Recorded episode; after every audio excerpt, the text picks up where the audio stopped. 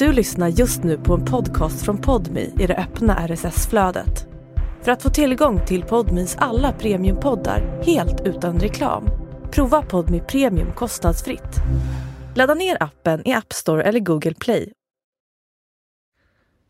Hallå där älskade underbara podmi prenumerant och varmt välkommen till ännu ett avsnitt av Nemo möter en vän. Vi är framme vid avsnitt nummer 429 av den här podden och innan vi presenterar veckans gäst så vill jag i vanlig ordning rikta mycket kärlek och tacksamhet till dig som väljer att prenumerera på Nemo möter en vän via Podmi. För utan dig så skulle den här podden ha gått i graven för länge sedan. Och det är verkligen en ynnest, en fröjd och en, ja, jag vet inte vad jag ska säga. Men jag känner mycket, mycket kärlek och tacksamhet över det faktum att ni fortsätter lyssna på min podd år efter år. Jag tar er aldrig för givet. Ni är fantastiska och vi gör detta ihop. Och veckans gäst är en god vän till mig. Ja, hon har vuxit fram till det genom åren. Och det är så fint tycker jag att poddgäster kan utvecklas till riktiga vänskaper. Kristin Kaspersen heter hon och är en legendar inom TV och underhållning. Och eh, ja, hon gästade ju Nemo möter en vän för några år sedan och jag har varit med i hennes fantastiska podd Nyfiken på som ni gärna får lyssna på för övrigt. Och det här är hennes andra besök i min podd. Så vi har haft tre långa samtal framför mikrofonen, men också flera möten utanför mikrofonen faktiskt. Så vi är vänner på riktigt och det gör mig så glad och tacksam för att hon är en fantastisk människa. Och ehm, ja, jag tror ni kommer höra det när ni lyssnar på det här, att det är, liksom, det är två vänner som sitter där. Och för mig personligen är det de samtalen som är som allra bäst. När man känner att det bara flyter på. Man behöver inget manus, det är bara som ett härligt kompissamtal helt enkelt. Jag heter Nemo Hedén på Instagram och min mail är gmail.com om ni vill mig något. Och den här podden klipps av Daniel Eggemannen Ekberg. Men nu ska jag inte snacka något mer. Nu dunkar vi igång avsnitt nummer 429 av Nemo möter en vän.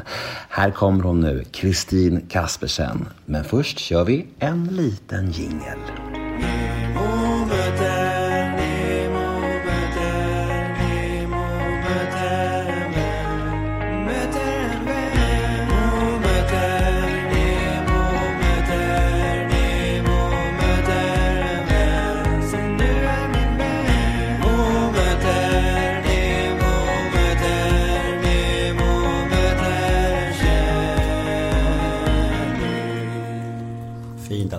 Poddens inledningsljud blir en kaffekopp som hälls upp. Det är så jävla mysigt ljud. Ja, visst är det härligt? Mm. Då känner, nu känner vi bara vi doften, men den är också ljuvlig. Verkligen. Lite mjölk. Gärna. Vart är vi någonstans nu? Vi är på eh, mitt kontor. Jag hyr in mig på min kompis, eh, hon har reklambyrå. Så jag hyr in mig där på ett rum. Eh, kontor. Mm. Vilket är superhärligt. Jag älskar att sitta här. Jag vet inte om jag känner mig mer organiserad och eh, får saker och ting gjort. Om än jag skrattade lite nu. Är den här högt upp? Jag ser knappt det. Det, alltså, du fick den långa micken nu. Det kanske var dumt eftersom jag är den långa av oss. Men om det där känns bra för dig så kör vi på den. Ja, det går jättebra. Perfekt. Eh, nej, men, men eh, hon som jobbar med mig kom in nu och så sa nu går det. Jo, men det går bra, så du. Eh, jag ska skriva manus då för en podd och eh, har gjort 10 000 andra saker samtidigt. Men det är ju lite grann jag. Jag får ju liksom, jag skrattar lite åt mig själv. Så tar jag lite pauser från manuset, gör massa andra saker. Jag kan liksom inte bara skriva manus i flera timmar. På tal om det vi snackade om innan här kanske. Ja, exakt. Ja. ADHD-brain. Ja, man lär sig ju sig själv Verkligen. ibland, eh, kan jag känna. Ja, men, men gäller det allting i livet? Alltså, eller är du bra på att se en film till exempel? Eller? Nej. Nej. Jag är inte, jag älskar att se film, men jag tycker inte om att gå på bio. Eh, och jag har aldrig förstått varför faktiskt tidigare. Eh, vissa filmer såklart har jag kunnat se på bio, men jag, jag blir rastlös av att sitta still. Eh, jag tycker att jag, jag, när jag kommer ut så har jag missat två timmar av världen typ. Men eh, när jag tittar på film hemma, då kan jag liksom gå och göra en kopp te, gå på toaletten, kan hämta, alltså så att jag kan inte sitta riktigt still hela jag tycker inte att det är så behagligt, för då är det lätt att jag somnar. Det sjuka är att just det där är så relaterbart för mig. För att jag, det känns som när jag kollar på en serie så pausar jag hela tiden. Nu pausar jag, hämtar en eh, kopp kaffe. Nu Nu pausar jag, ska kissa. Nu pausar jag och ska plocka undan de där sakerna. Så, så att ta sig igenom ett tv-serieavsnitt eller en film, det tar liksom femdubbla mot vad det tar för gemene man, tror jag. Men det har ju mycket med det här med dopaminet att göra om man har läst det. För att vi, våra dopamin, vår dopaminnivå sjunker ju snabbare, vilket gör att vi kan inte koncentrera oss så länge. Och då behöver vi byta fokus ibland för att kicka igång det. Mm. Eh, och det är ju väldigt tydligt om man tittar till exempel på barn som sitter i en stol och hela tiden rör på sig för att de behöver liksom kicka igång det här dopaminet. Eller man tittar på telefonen eller man gör någonting annat. Så att när jag går och hämtar mitt te så kanske inte egentligen teet jag är så sugen på utan jag behöver få igång dopaminet igen. Mm. Så att nu när jag förstår mer om varför jag gör som jag gör så embracear jag det istället. Mm. Och väljer att titta på film hemma eh, än att gå på bio. Men hur har det funkat med ditt yrke genom åren, tänker jag? Där mycket är manuskort och plugga in saker och allt sånt där. Har, har, det, har det varit krångligt för dig och har det blivit lättare efter diagnosen? Att, när du har mer förståelse och så? Eh, det har inte varit så krångligt just därför att det är jag har inte behövt sitta i långa stunder att lyssna. Alltså när man sitter i ett möte och pratar om manus, då är det väldigt kreativt. Då händer det ju saker hela tiden. Eh, det menar det här stillasittandet, lyssna länge. Eh, och det som hade underlättat för mig om jag visste tidigare, det var nog Nyhetsmorgontiden. För jag är ju så, om jag läser in Däremot, om, om någonting jag verkligen är intresserad av, då kan jag sitta hur länge som helst. Då, och den informationen sätter sig. Däremot om jag läser massor med olika saker som jag tycker är spännande, men det är inte jätte, det är ingenting jag själv håller på med. Då behöver jag läsa om det ganska ofta. För att jag läser in det, kommer ihåg det typ ett tag och sen så tappar jag det. Så jag är ju värdelös på när de säger, vill du vara med i den här frågesportgrejen? Absolut inte. För jag under genom alla år har ju läst in, jag hade ganska bra betyg när jag gick ur skolan. Men det var för att jag läste ju läste, läste precis innan provet. Och sen efter så tappade jag det. Mm. Det som inte jag var jätteintresserad utav. Så att det har ju på ett sätt passat mitt jobb. För att jag läser ju in för till exempel en gala. Och sen är ju den klar. Eller jag läser in för, nu med podden är det annorlunda för där är ju så, där väljer jag också väldigt mycket som jag är intresserad av själv. Så jag lär mig på ett annat sätt då. Och det fastnar ju. Men äh, läser jag en, en, roman, då kan jag glömma bort vad den handlar om. Jag kan inte säga att den är så bra och sen efter en månad kan jag inte återberätta den riktigt. Så det är ju en sån sak att man... Jag har förstått att när vi fokuserar på någonting så är det då släpper vi allting annat. Många av oss. Det är ju lite olika beroende på hur vi är i våra diagnoser. Men, men det är väldigt enkelt att du liksom fokuserar på en sak, då har du släppt det andra. Och det är nästan så att man inte kommer ihåg det. Så skriva listor och larm i telefoner och så, det är ju toppen för min del. Mm. När fick du din ADHD-diagnos? Jag var väl kanske 45, så ja. år sedan kanske. Vad var huvudanledningen till att du eh, sökte efter utredning? För att jag eh, eh, utredde mina barn. Och så mm. hade jag också fått dyslexi-diagnosen. Men då var det Louise Hallin, en underbar psykoterapeut som var med i Nyhetsmorgon. Och hon var då med i Vardagspuls, ett program jag gjorde. Och när jag sa att jag hade fått dyslexi-diagnos, hon bara, du har inte dyslexi, du har ju ADHD, fattar du väl? Mm. Men, men det kan bli, konsekvensen av ADHD kan vara att man får problem på ett visst område dyslektiskt. Alltså jag hade svårt för det jag fick då backning på när det gäller dyslexin var ju att när jag läser in en text så skulle jag återberätta den. Men jag koncentrerar mig så mycket på att läsa att jag inte tar in informationen. Typ om du ska läsa på engelska så ska du uttala orden så himla bra. Så att när du väl har läst så kommer du inte ihåg vad du har läst. Mm. För du tänker på uttalet för mycket. Lite grann så. Eh, och då sa hon att då blir konsekvensen som att man tror att du har dyslexi. Men har du svårt för koncentration, då är det klart att du har svårt för att skriva och läsa ibland. Jag kunde till exempel skriva mejl och alla tänkte att jag hade bråttom. Men jag tänker fortare när jag skriver, vilket gör att jag hoppar över ord. Mm. Så att när jag förstod, bara att få ett förståelsen själv, gör ju att jag kan ju säga till folk att pratar jag mycket, se till mig att vara tyst bara.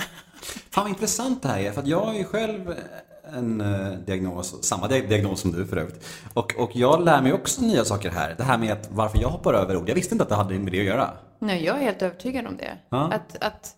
För jag gör ju samma sak nämligen när jag ja. skriver att, att, ord saknas. Och jag har alltid undrat varför liksom. Så. Ja. Nej, men jag, och jag har kommit på det. Att om jag, för jag går alltid tillbaka och läser. Men innan jag fick min diagnos så trodde jag att jag skrev helt rätt. Mm.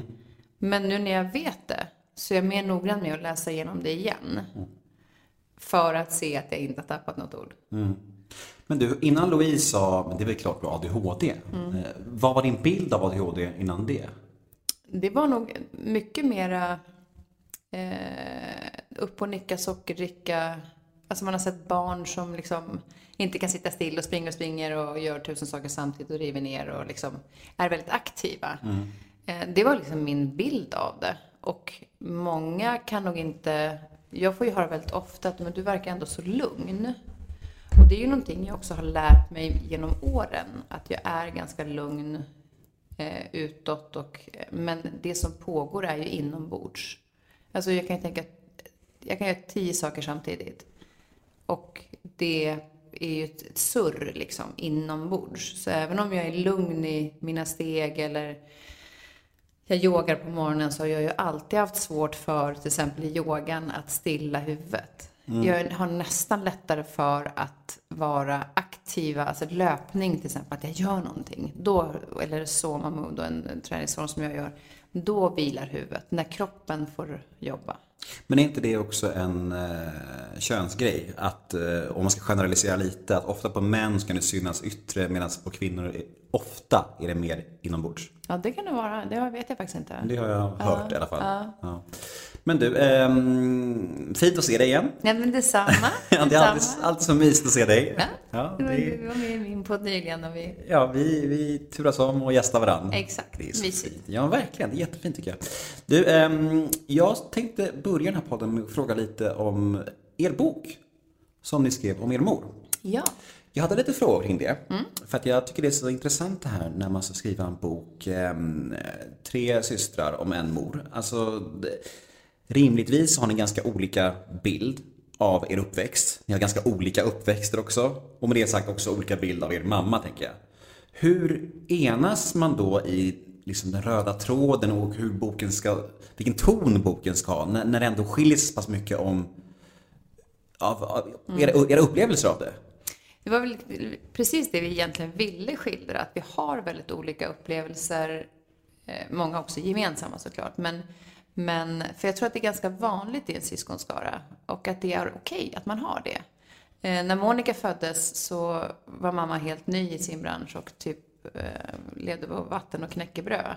Och när jag föddes så bodde mamma och pappa i ett hus på 400 kvadratmeter och sen flyttade vi till en stor lägenhet i Stockholm. Hon hade sin karriär och hade en inkomst. Så det var ju en väldigt stor skillnad på de 15 åren. Och det tror jag är intressant att liksom spegla, att hur vi upplever saker och ting på olika sätt. Så det vi enades om var att vi gjorde så att vi, vi enades om x antal kapitel. Eh, att det hette kanske På scen eller Flyttfåglar eller Familjen. Så skrev vi separat. Så jag skrev liksom, då står det Kristin och så skrev jag min text, Malin skrev sin text och Monica sin. I upplevelse kring till exempel mamma på scenen. Eh, och då får man ju följa de tre olika perspektiven. Och ibland gemensamma nämnare. Jag vet när vi, jag hade lite, jag var ju inte egentligen den som var redo att skriva bok just då. För jag var väldigt inne i att jag ville eh, jag ville ha liksom sorgen över mamma själv. Det, hade varit, det har ju varit väldigt fint att många har sörjt med oss, men ibland behöver man också sörja sin mamma och inte liksom Lill-Babs. Så jag var i den fasen. Och kände också att jag har delat med mig så mycket hela mitt liv med henne och kände att jag vill också ha någonting för mig själv. Men sen så kände jag ändå att mamma har alltid inspirerat väldigt många eh, människor, framförallt kvinnor. Eh, och jag ville att hon skulle få fortsätta att inspirera. Men där hade vi lite, jag, systrarna tror jag tänkte mera som jag har förstått av dem, att de skrev om sig själva. Eh, jag skrev en bok om mamma. För att jag behövde ha det förhållningssättet om jag ens skulle skriva en bok. För jag hade inte, ja, men jag vill inte skriva om min, jag vill skriva, skriva om mamma. Eh, sen blev det ungefär samma, men man har olika sätt att tänka. Så för mig var det väldigt, blev det mycket enklare att skriva om mamma och det hon har, den förebilden hon är för mig och det, den gåvan det har varit att ha henne som förälder. Och sen har det såklart ibland varit jobbigt, men jag, jag har liksom inte förmågan att komma ihåg att det har varit så jobbigt. Jag vet inte om, därför att allt andra har tagit över. Många säger så här, men mamma var ju borta väldigt mycket på turné. Och jag minns henne mest att hon var närvarande. Och det tycker jag också är att hon var närvarande förälder fast hon var borta, i min upplevelse. Men det där är så intressant tycker jag. För att, för att jag förstår att man vill eh, skriva fint och försöka fokusera på, på allt det ljusa. Men, men var det också något som ni sa till varandra, att, att ha en bok som var ganska okritisk, får man säga så? Alltså en bok som ändå, att ni inte, inte belyser, nu, nu har jag ingen aning om det var skit också, jag vet ju inte det, jag känner inte det så väl. Men, men hade ni det som utgångspunkt, att det skulle vara en hyllningsbok? Nej, alltså jag tror att eh, vi sa att det är bra också att ta med om det har varit tuffa perioder. Eh, för att det är ju inte bara en dans på rosor, i vilk, liksom, oavsett vilken familj man lever i. Men jag hade liksom inte så mycket sånt att skriva om. Och samtidigt, det jag hade i sådana fall att skriva om som gällde det, då var det andra människor som eh, hade med det att göra. Och jag tycker inte att man utelämnar andra människor i en bok som handlar om oss. Och eh, jag tänkte bara säga att mamma skulle aldrig göra det. Hon kunde ju prata om hon var ledsen på någon hemma och vara besviken och ledsen. Men hon gick aldrig och snackade skit eller hade inte det behovet av. Och då kände jag att om jag någonstans ska gå, om det här är om mamma så vill jag ju att den sidan också ska finnas kvar. Liksom. Att jag respekterar henne på det sättet. Så jag, men, men också det att jag inte faktiskt kommer ihåg att det har varit så jobbigt. Eh, jag gör faktiskt inte det. Eh, det, det som har varit jobbigt är ju media. Alltså hur de har, deras rubriker. Det är väl det som jag har varit påverkad mest av negativt, om jag ska säga liksom, om det har varit någonting. Men, eh, men i övrigt så har jag faktiskt haft en fantastiskt fin uppväxt. Och det tyckte jag också var viktigt att visa andra föräldrar som inte alltid kan vara närvarande med tanke på skilsmässobarn. Att om du är närvarande som förälder så blir ändå upplevelsen många gånger hos barn att du är där hela tiden. Vi behöver inte alltid vara fysiskt på plats och det tyckte jag var viktigt att förmedla. Mm. Men hur tror du att du har formats av att konstant vara i offentligheten på det sättet som den har växt upp i? Finns, finns det något, liksom, något du kan peka ut på att ja, men det där har jag ändå gjort det här med mig och, och det kanske inte... Och då tänker jag både på bra och dåliga saker. Har du tänkt mycket på det?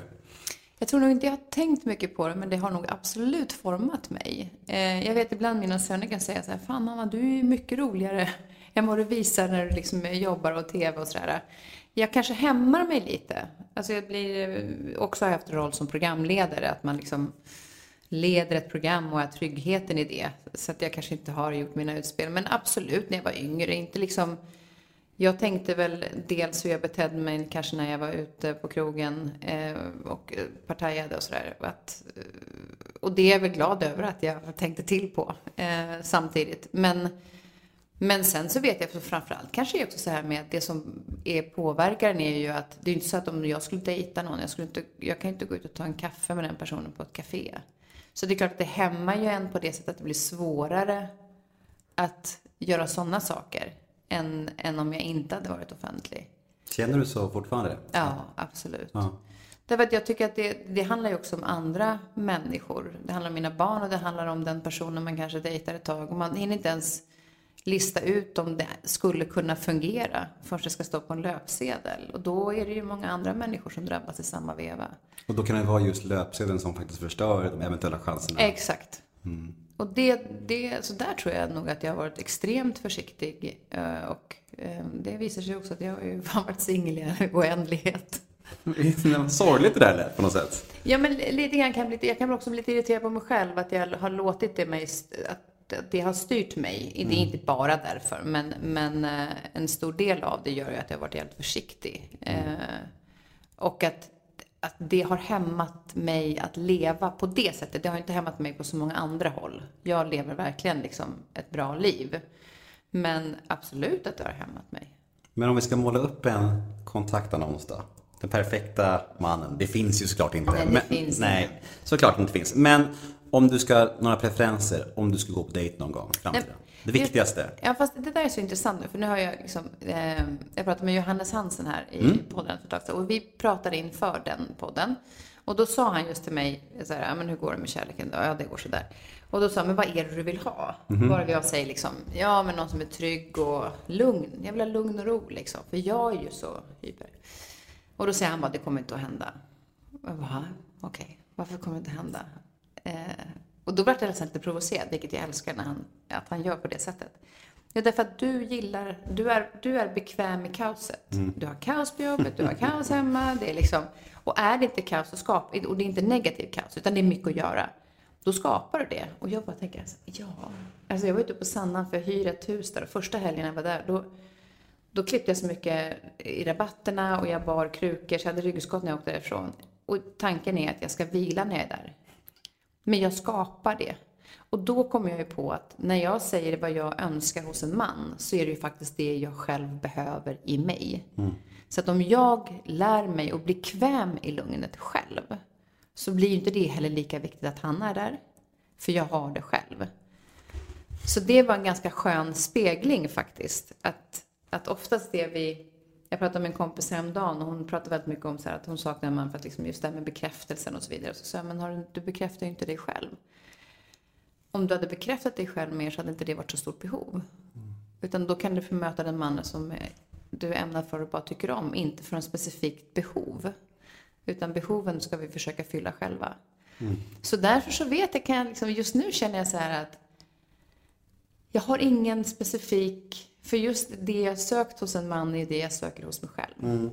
Det finns ju en hel eh, forskning, alltså hur mycket som helst kring det där med anknytning och allt sånt där som är så intressant. Det här med att folk som är trygga i sin anknytning, de faller oftast för, för andra som är trygga.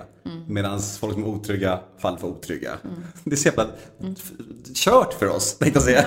Nej men någonstans är det också, tyckte jag, det var jävligt coolt därför att då började jag, har jag jobbat jättemycket med det och gjorde till exempel under Hjältegalan så gjorde jag en helt annan förberedelse inför galan. Just med tanke på att jag annars under en sändning kan springa runt och vara upp och nicka sockerdricka eh, och bränner så mycket energi under hela dagen. Och sen när jag gör sändningen så är jag liksom superfokuserad och sen helt slut. Nu valde jag att meditera på lunchen, tog liksom allting i lugn och ro. Och efter sändningen, jag var mycket mer närvarande under sändningen och efteråt var jag så här, ja, ska vi, vad gör vi nu då? Nu hade jag massor med energi kvar.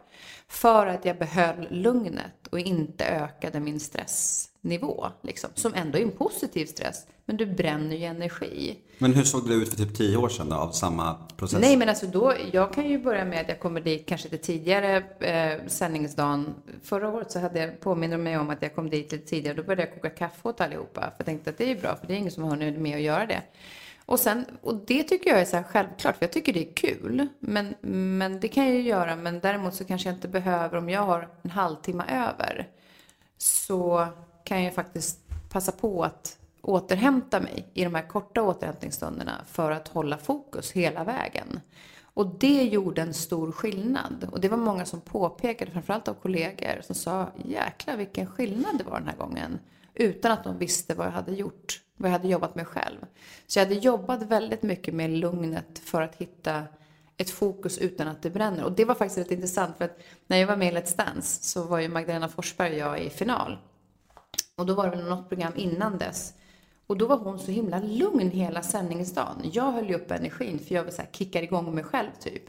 Och hon är ju liksom idrottare big time så, och då sa jag till henne så här, fasiken du är så jäkla lugn. Hon bara, ja jag sparar energin till jag behöver den. och jag bara, ah, point taken. Och det tog jag faktiskt också med mig nu på galan. Så, och det är det här jag tycker är så spännande med livet, att vi lär ju hela tiden. Och så testar man själv och så reflekterar man efteråt och säger, gjorde det någon skillnad? Och det gjorde det verkligen. Men all den här kunskapen då, de här insikterna, är det något som har kommit i och med din diagnos och den kunskapen som kom med det? Eller är det snarare något som har kommit med jobbet med ditt podd och alla spännande människor du träffar där? Jag tror att det är en kombination. Jag började intressera mig för hälsa och träning och välmående för många år sedan. Men då var det kanske mer det här fysiska. Och sen har det gått över till att jag pluggat ledarskap och liksom hur kan jag leda mig själv bättre? Och därför att det som är intressant med att testa det på sig själv, det är att jag får ju svaret direkt om jag reflekterar över vad som har skett.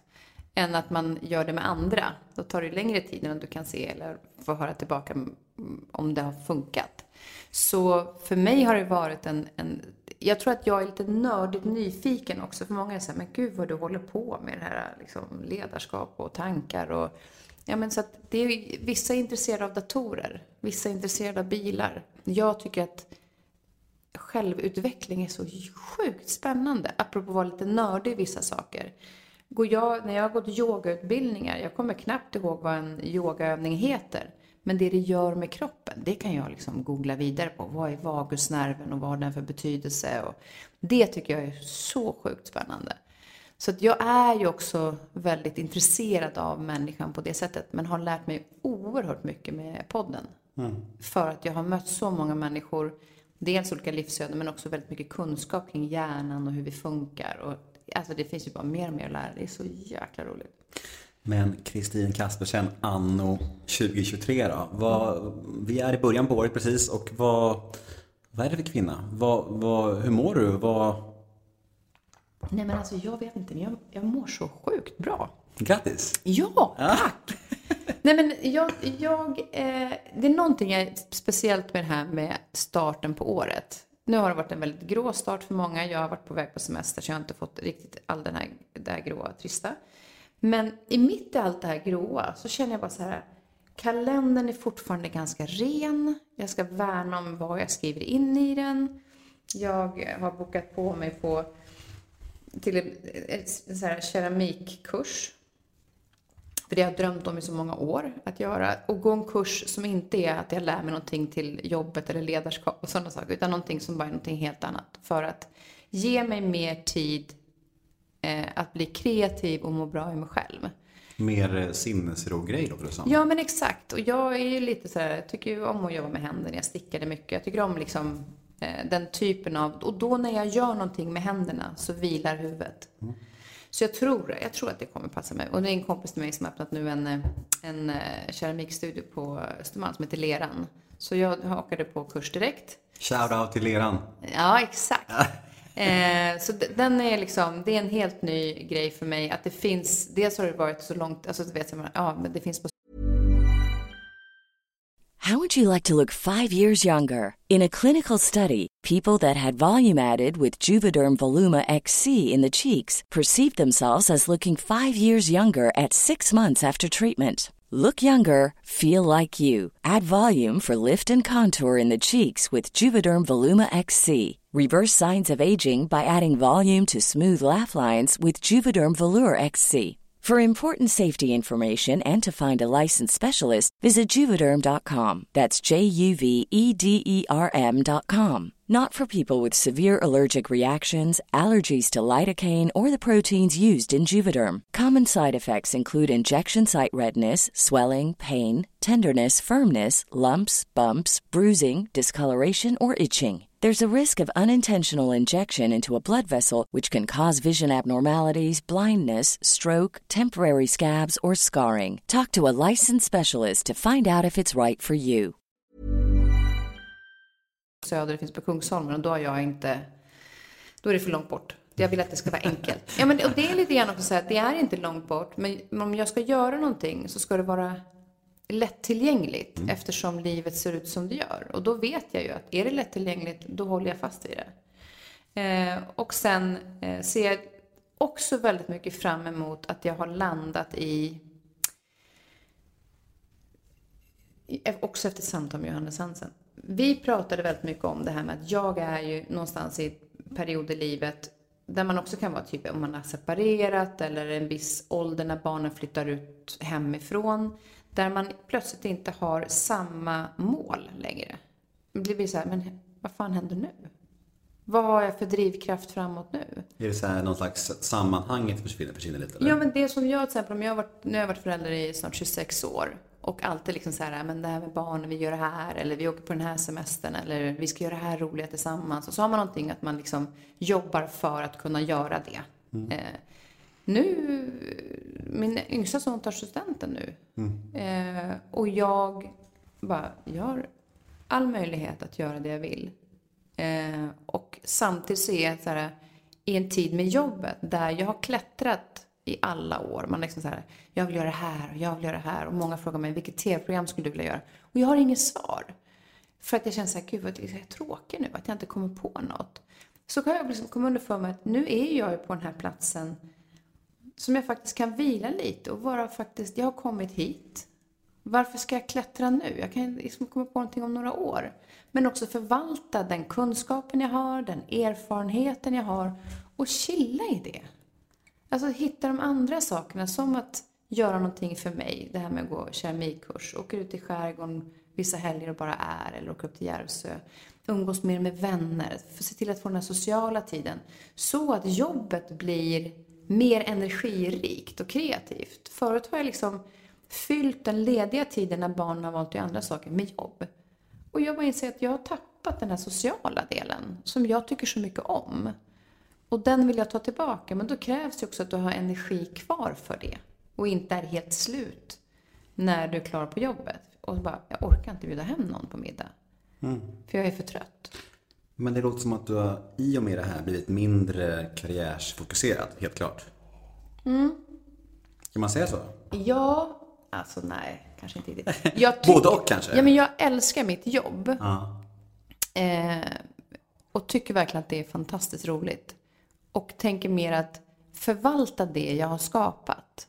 Eh, och därmed ha ett lugn i det för att sen se vad triggar det sen att jag vill göra. Jag behöver inte ha bråttom att ta reda på nästa steg.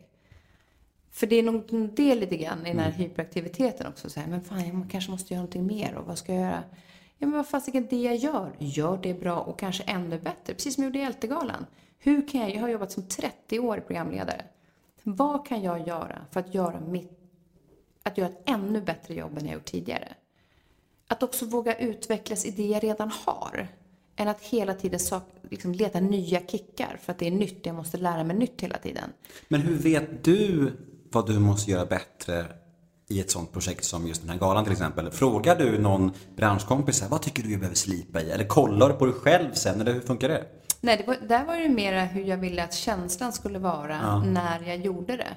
Och reflektera över, när den känslan blev så mycket bättre, gjorde jag då också ett bättre jobb? Och då, eh, och det, jag har lite svårt att prata gott om mig själv, men då säger faktiskt den exekutiva producenten, säger efter en halvtimme i snäckan i örat på mig under galan, att fan, jag har aldrig sett dig så här bra.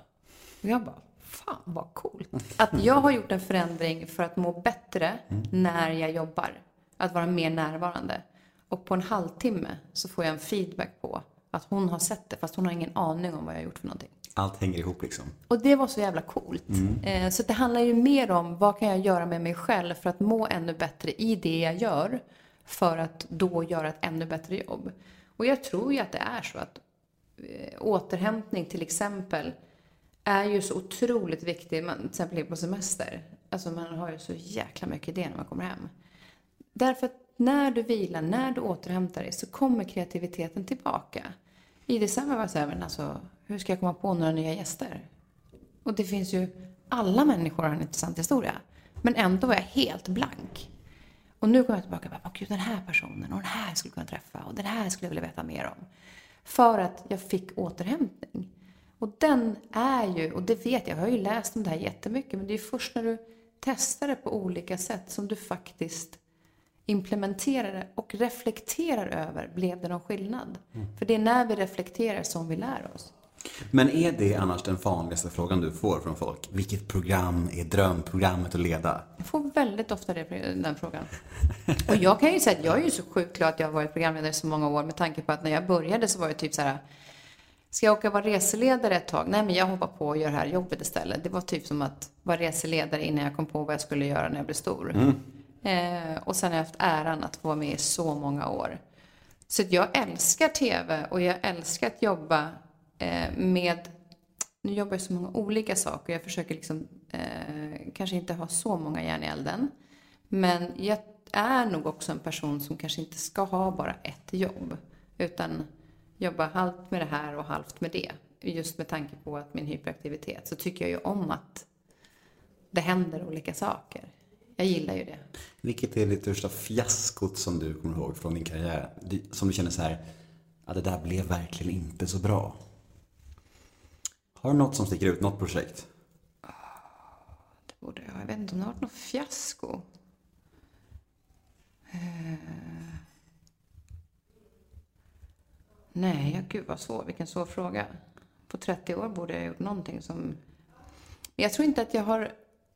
Att det, har varit, det har väl kanske varit med att det, det är ett program som inte har tagit fart eller... Ja, men vi kan vända på frågan då och formulera om den. Finns det något program som du verkligen har känt så här, shit det här var ju riktigt bra, men det liksom tog aldrig fart? Alltså något som du känner som, som sticker ut som att du verkligen inte förstod vad, som- vad som gick fel? Nej, men jag tyckte till exempel Vardagspuls som gick på TV4 på eftermiddagarna. Nu går ju Efter fem, vilket är jättepopulärt och det visar ju vad folk behöver för information. Men Vardagspuls var ju ett program som gick på eftermiddagarna som handlade om liksom vardagen. Att liksom, vi pratade med psykologer, det var eh, matlagning, det var hälsa, det var liksom... Och det tyckte jag var ett otroligt härligt program att jobba med. Därför att det är väldigt viktiga saker, eftersom jag brinner för den delen. Eh, och det tyckte jag var synd att det inte tog fart. Eh, för jag tycker att, eh, nu, ska jag, nu är ju Efter fem fantastiskt program och det är ett program jag tittar på jättemycket för jag tycker inte om att titta på nyheterna när jag går och lägger mig. Jag vill inte somna med nyheter som har skit som har hänt i världen. Jag tycker att det är perfekt med Efter fem. Men jag skulle liksom, ett sånt typ av program som handlar så mycket om, ja men lite grann det som jag gör i podden idag. Jag har ju tagit det jag tyckte var intressant från TV, möten med människor och gör det i podden. Det tycker jag är, där kunde jag liksom bli lite förvånad över att vi inte eh, fick mer. Eh, att, inte, liksom, att vi inte tog fart ordentligt. Det gick ju bra, de som tittade på det tyckte ju väldigt mycket om det. Men det var inte tillräckligt med tittarsiffror. Men hur är det annars eh, att åldras som kvinna i branschen om man säger så? Alltså jag har ju hört att det finns, eller vissa människor anser att det finns en viss åldersfascism gentemot kvinnor just. Alltså att, att det är svårt att åldras som kvinna i branschen med, med jobb och så. Jag antar att du kanske inte är så utsatt för det just för att du syns ju fortfarande i det mesta tänker jag och går väldigt bra för dig. Men har du märkt av något sånt? Jag har inte märkt det så direkt ifrån från tv-bolagen att du är för gammal att göra det här. Typ. Det har jag inte. Nu är ju inte jag anställd på någon kanal så att jag har ju inte heller snacket som går när de pratar om en. Men jag har förståelse för att, att det är många nya som kommer in. För att man vill ha liksom, här nya programledarna och många eh, nya program som kommer in når den målgruppen som är yngre. Så att det är klart att jag har ju inte lika stort spann att kunna få jobb idag för att jag är över 50.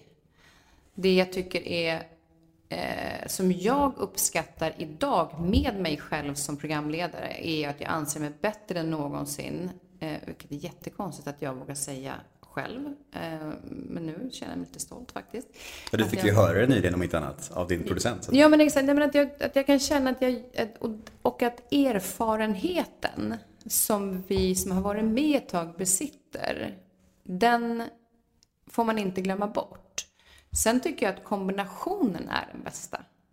Jag, eh, jag vet, vi hade en producent på SVT som heter Metta Bergqvist. Hon gjorde ju Allsången i många år. Och jag älskade att jobba med henne för hon, hon var ju liksom äldre än, än jag och många andra på redaktionen. Och hon älskade när yngre och äldre jobbade ihop. För att hon uppskattade så enormt mycket de yngre som kom in med ny energi och nya idéer. Men de behövde också vara lyhörda för den erfarenhet som vi har. Och att man tillsammans då bygger det bästa programmet. I, och det hoppas jag verkligen att de yngre som kommer in idag, man behöver inte kunna allt på en gång. Jag var lite grann där själv när jag började med TV. Att jag låtsades som att jag förstod vad folk pratade om, jag hade ingen aning, för jag ville inte fråga. Man skulle låtsas som att man kunde. Istället för att vara så här nyfiken, så här, nu förstår inte jag, hur menar ni då? Hur gör man där? För att vilja bli ännu bättre. För det, det är så många som har jobbat med TV så länge, som har rätt mycket erfarenhet. Så jag kan väl tycka ibland att jag vet inte om jag tycker att det är så. Jag har inte känt det riktigt, att det har med åldern att göra. Jag tror att mera att eh, många tv-program kanske ligger i, alltså man tittar på vilken typ av personlighet man behöver. Eh, jag vill inte se det så. Jag tror att också det att jag känner att man tittar, många pratar väldigt mycket om att jag har blivit äldre och det har jag ju. Men jag gör ju det med värdighet. För att jag är så stolt över den erfarenheten jag har och den plats jag är på i livet och att jag får vara en del av livet. Så att man fokuserar på, ja men nu när du har blivit äldre, alltså det finns ju många- Förlåt, nu känner jag mig Nej, nej, nej. jättedålig. Nej, nej, men det, jag, jag håller med om, för det, det, det är intressant att du tar upp det. Därför att jag tror att det blir, om jag hade varit, om jag hade sett på de som var 50 när jag var 20, på det sättet som jag känner mig idag när jag är 50, så hade jag ju aldrig tyckt att det var gammalt. Liksom. Nu känner jag så här att jag är ju en fantastisk plats i livet. Med den erfarenheten jag har, vuxna barn, kan fortfarande liksom göra hur mycket som helst. Ehm, och har en erfarenhet som jag inte hade när jag var 25. Så jag tycker att det är en sån otroligt härlig plats att vara på. Och jag är ju med den erfarenheten jag har bättre programledare idag än vad jag var för 20 år sedan. Även om jag inte gör lika många jobb. Men vad finns kvar då? Alltså du har ju fått göra så mycket och fortsätta göra så mycket med podden och så som är fantastisk. Men, men vad, vill du, vad vill du göra mer? Böcker har också släppts liksom. Vad, finns det några mer grenar du vill liksom besöka? Det kommer jag nog komma fram till när jag vågar landa i det jag är i. Eh, och det är väl det som jag, för jag har ju precis varit i det där, vad vill jag mer? Och jag bara, men varför ska jag alltid tänka, jag vill mer? Istället för att gör det jag gör, gör det skitbra istället. Och sen utifrån det, för precis lika mycket som jag läser om ledarskap eller vi pratar om liksom mental utveckling så tänker jag så här, nu har jag pluggat så mycket så nu, nu finns det ingen mer kurs jag kan gå. Sen går det ett halvår och sen bara, ah, nu är jag lite nyfiken på nästa steg. Jag tror att jag behöver vila i det också när det gäller jobbet. Att, att vara i det jag är i och verkligen förvalta föreläsningarna, göra det så bra jag bara kan och göra podden så bra jag bara kan.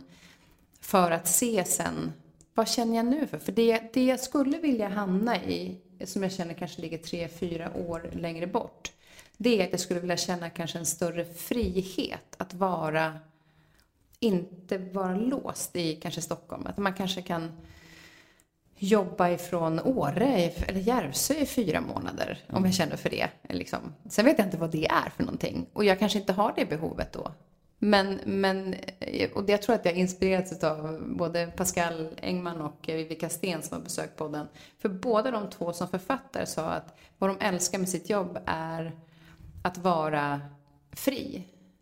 Eh, och, och det är för sig en sån sak som jag skulle vilja, jag skulle vilja lära mig att skriva en roman. Inte bara för att känna den här frihetskänslan, men jag har en idé kring en roman som jag skulle vilja skriva som har med vårt ämne att göra, gemensamma ämne att göra.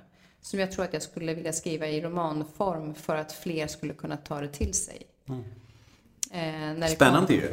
Ja, men jag vet inte hur jag ska börja riktigt. Och sen handlar det om att få tiden över att utveckla det, den storylinen. Mm. Liksom. Men det skulle jag tycka var en spännande grej. Du pratar ganska mycket om vilka delar som du har gått framåt inom. Alltså, alltså hur du har utvecklat dig själv med åren. Och det är ju superspännande att eh, lyssna på. Inspirerande om inte annat. Men vilka delar upplever du hos dig själv är det svårast att utveckla? Vilka delar känner du att fan, här kommer jag inte riktigt lika mycket framåt som jag vill? Har du några sådana, jag vet inte om man ska kalla det brister, eller så här, saker som du känner att du gärna hade velat liksom, utvecklas mer inom? Eller, eller känner du att du kommer framåt inom allt? Nej, det gör jag inte. Eh, det som jag har haft svårast att eh, implementera i livet är faktiskt lugnet. Mm. Alltså så här, därför att, och jag tror att jag behöver nå dit för att hitta framåt vad jag vill göra. Hitta kreativiteten. Jag har varit utbränd, ja, tre gånger har jag varit sjukskriven, men jag har väldigt lätt att hamna där igen. Och jag vet hur viktig återhämtningen är. Men jag kör på, för att grejen är när någonting är riktigt roligt och jag har kommit hem från en semester full av energi, då tror jag att jag har 100% fullt batteri. Jag har inte det, jag har kanske 60, jag tror inte jag har varit uppe på 100% på många, många år. Men jag har inte sett det så, utan jag har ju varit kanske på 60. Så när jag kör då igång igen så går jag ner på 20. Det är klart jag inte orkar umgås med kompisar eller vänner eller sånt efteråt. Och det är min stora utmaning och det har ju väldigt mycket med ADHD att göra. Att jag där och då när jag tackar ja till saker så har jag mycket energi. Och sen när jag väl är där så bara, vad fan att jag gör samma misstag igen. Mm. Jag vet det, men jag kan ha svårt att liksom se det innan. För jag tycker att saker och ting är så roligt och jag är så otroligt kreativ när jag väl är kreativ. Och då tänker jag inte att om två månader kanske jag inte har den här energin om jag bränner ut mig som jag gör nu. Så det, det är min största utmaning skulle jag säga, att, att hitta en balans. Men jag tror också att det ligger väldigt mycket i att jag har varit frilansare i över tio år. Och jag har haft två barn att försörja, jag har bott själv. Det har varit, och jag har då, kalendern är full tre månader framåt, kanske sex. Sen vet inte jag hur hösten ser ut. Vilket gör att jag hela tiden säger, men jag tackar ja till det här ifall det inte blir någonting mer sen. Ja, men jag tackar ja till det här ifall. Så att jag har ju också varit tvungen rent ekonomiskt att tacka ja till mycket för att jag inte vet hur det ser ut. Och då fick jag tillbaka spel på det när jag pratade med en, en coach om det här. Då sa han att har det någonsin inte löst sig på de här tio åren? Och även under pandemin, när jag blev av med alla jobb ett halvår framöver, så gjorde jag sedan mitt bästa år på 15 år. För att jag lyckades hitta andra vägar. Så där har jag ju en förmåga att, okej, okay, det här har jag inte ett jobb inom. Vad kan jag göra istället? Så jag tror att det liksom, att, att jag har många ben att stå på inom yrkeslivet så har jag lätt att kunna lösa det. Men det, det tar ju energi såklart. Men jag löste det. Liksom. Så jag är ganska lösningsorienterad. Men, men för mig handlar det om att hitta en, ett sunt levnadssätt där jag behåller energin. Och det är den jag jobbar framförallt mest med. Mm. Ja, det är intressant det där med, med, med ADHD och, och, drivet som är verkligen en gåva och en förbannelse på något sätt mm. i ett. För jag kan verkligen känna igen det där. Det, det, man blir helt fartblind på något sätt när man hittar grejer som man tycker om. Man bara kör tills det, hjärnan fräter sönder och så bara kommer man på sig själv med att nu håller jag på att krascha typ. Mm. När det nästan är för sent liksom. Mm. Det är speciellt alltså. Och där hade jag förut, nu har jag faktiskt tagit tillbaka den, en riktig papperskalender. Eh, så jag har min vanliga eh, telefonkalender. Men där ser jag inte om jag stryker en dag. För jag brukar stryka en, liksom ett rött streck över en dag. Eh, och då är det en ledig dag. Mm. För ibland har jag ju jobbat helger, som i november tror jag det var, då jobbade jag tre helger på raken. Men då glömmer jag ju att ta ledigt måndag, tisdag, eller måndag i alla fall, för återhämtning. För att det liksom är mycket de veckorna. Så kommer jag på att vad fan ska jag jobba 21 dagar i sträck? Även om det är fyra timmar en dag kanske, en helg. Eh, och fyra, fyra timmar lördag, fyra timmar söndag. Men det är fortfarande jobb. Så det tar ju totalt sex timmar dit och hem. Och då har jag ju bara, jag har inte tänkt på det. För att mitt liv har alltid sett ut så. Men där behöver jag liksom, och då i den här papperskalendern som jag hela tiden, inför varje vecka, så skriver jag över eh, det jag ska göra i den här kalendern. Och sen tittar jag framåt, vilka, vad har jag dragit streck? För att försöka tydliggöra att det är det viktigaste. Och det sa också Andra Farad, eh, Borsajen, vi pratade med henne häromdagen. Och hon sa det att det hon gjorde som skillnad efter hennes krasch var ju att hon, det första hon gör är att lägga in egen tid. Sen lägger hon in tid för jobbet. Men då har hon lagt från, den här tiden är min tid. Och sen lägger hon in jobbet. Berätta då, hur ser den perfekta återhämtningsdagen ut? Och kan du lägga ifrån telefonen då? Eller är du ändå där och nosar med lite jobbmöten och bokar en poddgäst och så, eller? Men den perfekta eh, är nog att jag Dels tror jag gör någonting kreativt, som det här med keramik till exempel. Mm. Det tror jag kommer bli väldigt... Eh, och den dagen kommer jag också dansa på kvällen, för jag har tagit upp danslektionerna igen. Mm. Som jag också tycker väldigt mycket om. Och den ligger mitt i veckan. Vilket är lite medvetet att det var bra dag för mig. För då får jag en återhämtningsplats mitt i veckan. Men annars så är ju helgerna antingen, alltså, jag tycker om att, att eh, balansera stan och naturen. Jag trodde inte att jag var så behovet av naturen som jag faktiskt har märkt att jag är nu när jag är ute i skärgården. Men nu när jag åkte ut dit, för det ligger närmare, Järvsö älskar jag ju, men det tar liksom tre och en halv timme att åka dit. Så det är därför jag har hyrt här i närheten eh, av stan. Men bara att jag sätter mig på den här båten och åker ut på den här ön, då lägger sig lugnet på något sätt.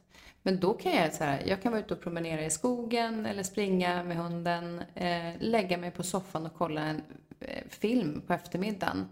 Men jag accepterar också att jag inte bara kan ligga still. Men jag försöker begränsa i vad det är jag gör. Och är det så att jag, jag tycker om att vara i trädgården, men jag behöver inte vara där åtta timmar. Utan jag kan ta två timmar. Och sen faktiskt träna på att inte göra så mycket. Utan bara umgås där med liksom vänner, skriva ett sms till någon kompis som jag liksom inte har, ringa, alltså bara ringa en polare. Mm.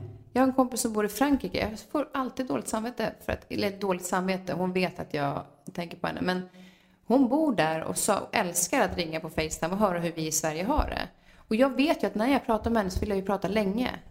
Och så kommer jag hem och ser trött. Den är liksom inte okej. Okay, för jag älskar ju att prata med henne. Så varför ska jag inte kunna välja, orka välja någonting som jag tycker så mycket om?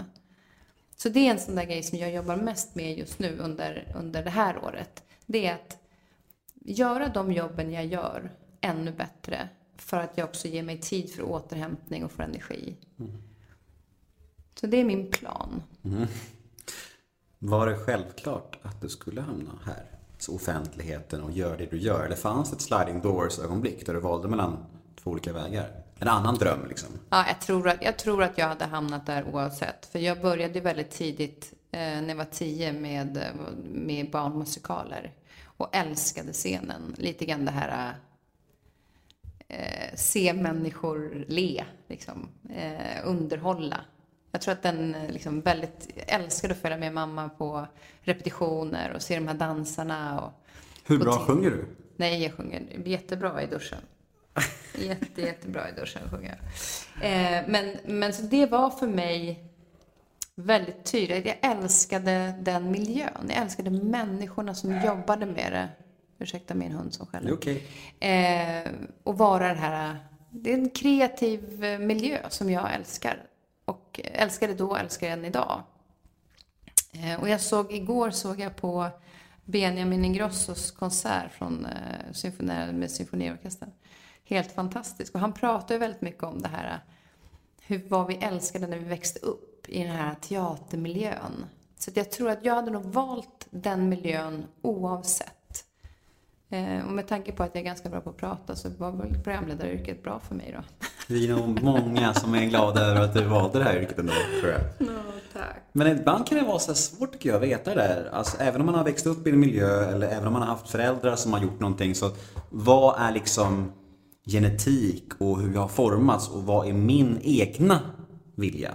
Det var en liten sliding doors faktiskt, eh, om jag, eh, även om jag tror att jag kanske hade sökt mig hit oavsett ändå. Men jag jobbade ju ett tag som flygvärdinna.